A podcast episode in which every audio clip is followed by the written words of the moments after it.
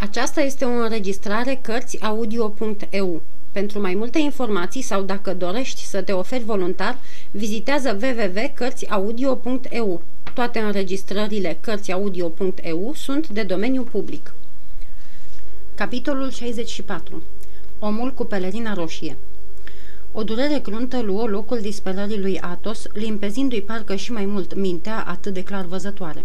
Prins în vadul unui singur gând, al făgăduielii făcute și al răspunderii luate, se retrase cel din urmă în camera sa, rugând pe Hangiu să-i dea o hartă a ținutului, se aplecă pe deasupra, cercetând liniile însemnate și dându-și seama că patru drumuri diferite duceau de la Betiun la Armentier, porunci atunci să-i cheme pe cei patru valeți.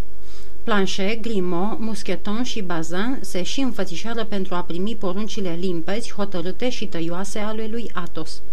Trebuiau să plece a doua zi dimineața în zori și să se ducă la Armentier, fiecare pe un alt drum. Planchet, cel mai însteț dintre toți patru, trebuia să urmeze drumul pe care se îndepărtase trăsura asupra căreia cei patru prieteni trăseseră focul de armă, trăsură însoțită, după cum își amintesc cititorii, de un slujitor al lui Rochefort.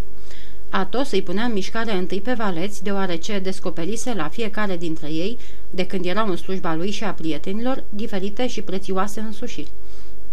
Apoi, niște valeți care pun tot felul de întrebări trecătorilor dau mai puțin de bănuit decât stăpânilor și se bucură de mai multă bunăvoință din partea celor întrebați.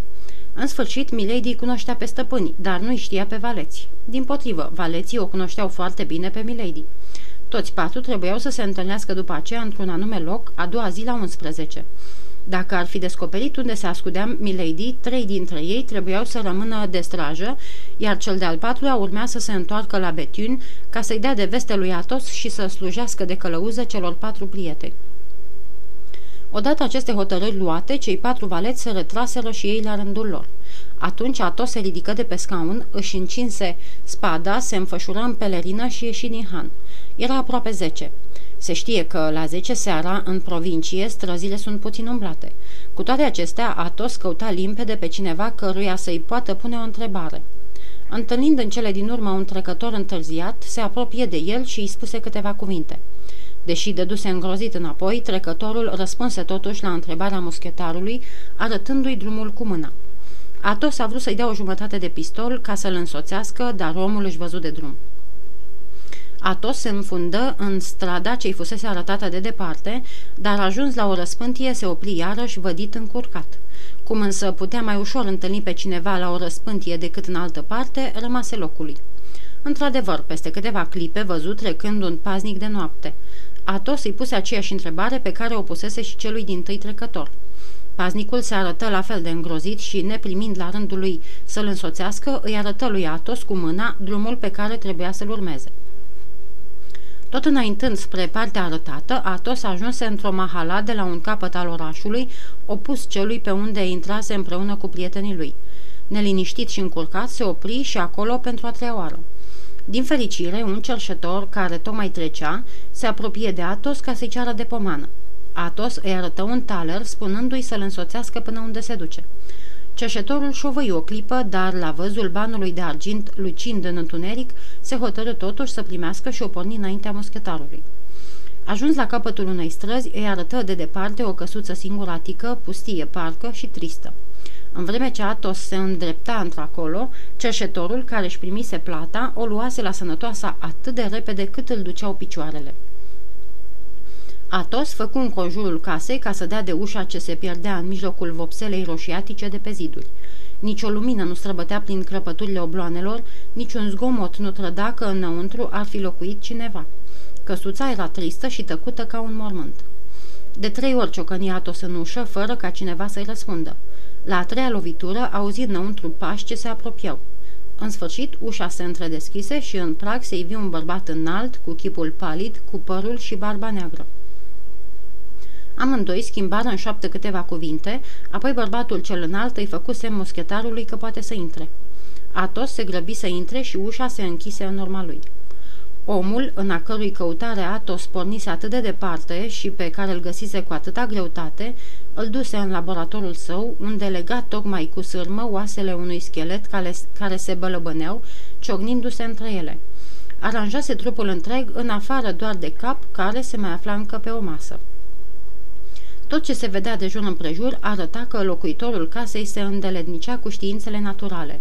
Acolo erau borcane pline cu șerpi, așezate după specii, șopârle uscate cu străluciri de smarald șlefuit, înrămate în rame mari de lemn negru, în sfârșit mănunchiuri de burieni sălbatice, înmirezmate și, de bună seamă, înzestrate cu însușiri necunoscute muritorilor de rând, atârnau în ungherele tavanului.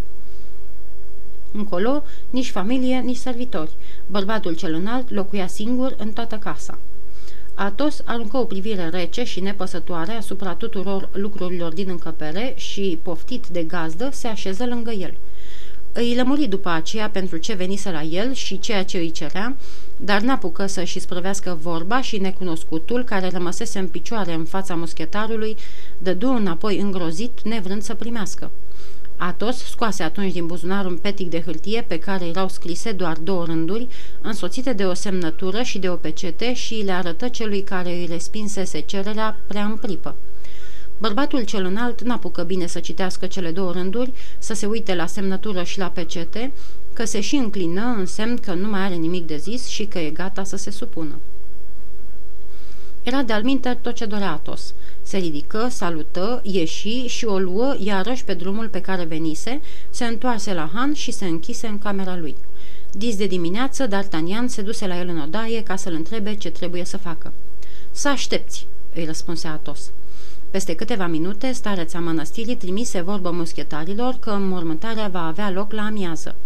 În privința otrăvitoarei nu aveau încă niciun fel de știre, atât doar că fugise fără îndoială prin grădină, căci se descoperise pe nisip urma pașilor ei și se găsise poarta încuiată. Cheia porții dispăruse. La ora hotărâtă, lordul de Winter și cei patru prieteni se duseră la mănăstire. Clopotele sunau în înaltul cerului. Capela era deschisă. Zăbrelele stranei erau închise. În mijlocul stranei odihnea trupul moartei în veșmintele ei de călugăriță. De fiecare parte a stranei și în spatele zăbrelelor ce dădeau spre mănăstire se aflau toate călugărițele carmelite, ascultând de acolo prohodul și îmbinându-și cântecul cu al preoților, fără a-i vedea pe mireni și fără a fi văzute de ei. La ușa capelei, D'Artagnan simți că puterile îl părăsesc iarăși. Se întoarse să-l caute din ochi pe Atos, dar Atos se făcuse nevăzut. Credincios misiunii sale răzbunătoare, Atos ceruse să se ducă în grădină. Acolo, urmărind pe nisip pașii ușorei femeii care, pretutindeni pe unde trecuse, lăsase o dără de sânge, ajunse până la poarta din fund. Puse să o deschidă și se înfundă în pădure. Și toate bănuielile lui se dovediră adevărate. Drumul pe care se îndepărtase trăsura făcea ocolul pădurii. Atos o luă câtva timp pe drumul acela, cu ochii ațintiți pe pământ ușoare urme de sânge, fie de la o rană a celui care însoțea trăsura ca ștafetă, fie de la vreunul din cai, se iveau din loc în loc. După vreo trei sferturi de leghe, la 50 de metri de satul Festubert, se deslușea o pată mai mare de sânge. Acolo pământul era bătătorit de cai. Între pădure și locul cu pricina, cu puțin în urma pământului bătătorit, se vedea aceeași urmă de pași mici ca și în grădină. Fără îndoială, trăsura se oprise acolo. În locul acela, Milady ieșise din pădure și se urcase în trăsură. Mulțumit de descoperirea care întărea bănuielile, Atos se întoarse la Han și găsi pe planșe care l-aștepta nerăbdător. Totul se petrecuse așa cum prevăzuse Atos. Planșe urmase drumul pe care o luase trăsura și văzuse ca și Atos petele de sânge și descoperise, tot ca Atos, locul unde se opriseră caii dar el mersese și mai departe cu cercetările, astfel încât, la un pahar de vin, într-o cârciumă din satul Festubert, aflase fără să fie avut nevoie să mai întrebe că în ajun, pe la opt și jumătate seara, un bărbat rănit, însoțitor al unei doamne care călătorea într-o trăsură cu cai de poștă, trebuie să se oprească, neputând merge mai departe. Întâmplarea fusese pusă pe seama unor hoți care opriseră trăsura în pădure. Omul rămăsese în sat, iar femeia, după ce schimbase caii, își văzuse de drum. Luând-o pe urmele vizitiului care mânase, planșei izbuti să-l dibuie. O dusese pe călătoare până la Fromel, iar de la Fromel aceasta plecase spre Armentier. Planșe tăie drumul de-a curmezișul și la șapte dimineața era în Armentier. Nu se afla acolo decât un singur han al poștei. Planșe pătrunse înăuntru un chip de valet, doritor să găsească o slujbă. După 10 minute de vorbă cu slugile hanului, află că o femeie singură sosise la 11 noaptea, care luase o cameră și, chemându-l pe hangiu, îi spusese că avea de gând să rămână câtva timp plin împrejurim. Nici nu dorea planșe să afle mai multe. Alergă la locul întâlnirii, îi găsi pe cei trei valeți, sosiți acolo la ceasul hotărât, punându-i de pază la toate ieșirile hanului și dădu fuga să-l găsească pe Atos. Acesta sfârșea tocmai de primit lămurile lui Planșe când prietenii săi intrară cu toții în odaie. Toate chipurile erau întunecate și crunte, până și chipul blând al lui Aramis. Și acum ce o să facem?" întrebă D'Artagnan. Să așteptați," răspunse Atos. Fiecare se duse în camera lui. La ora 8 seara, Atos porunci să se pună șaua pe cai și trimise veste lordului de Winter și prietenilor să se pregătească de drum. Într-o clipă, toți cinci au fost gata. Își încercară fiecare armele și apoi le încărcară.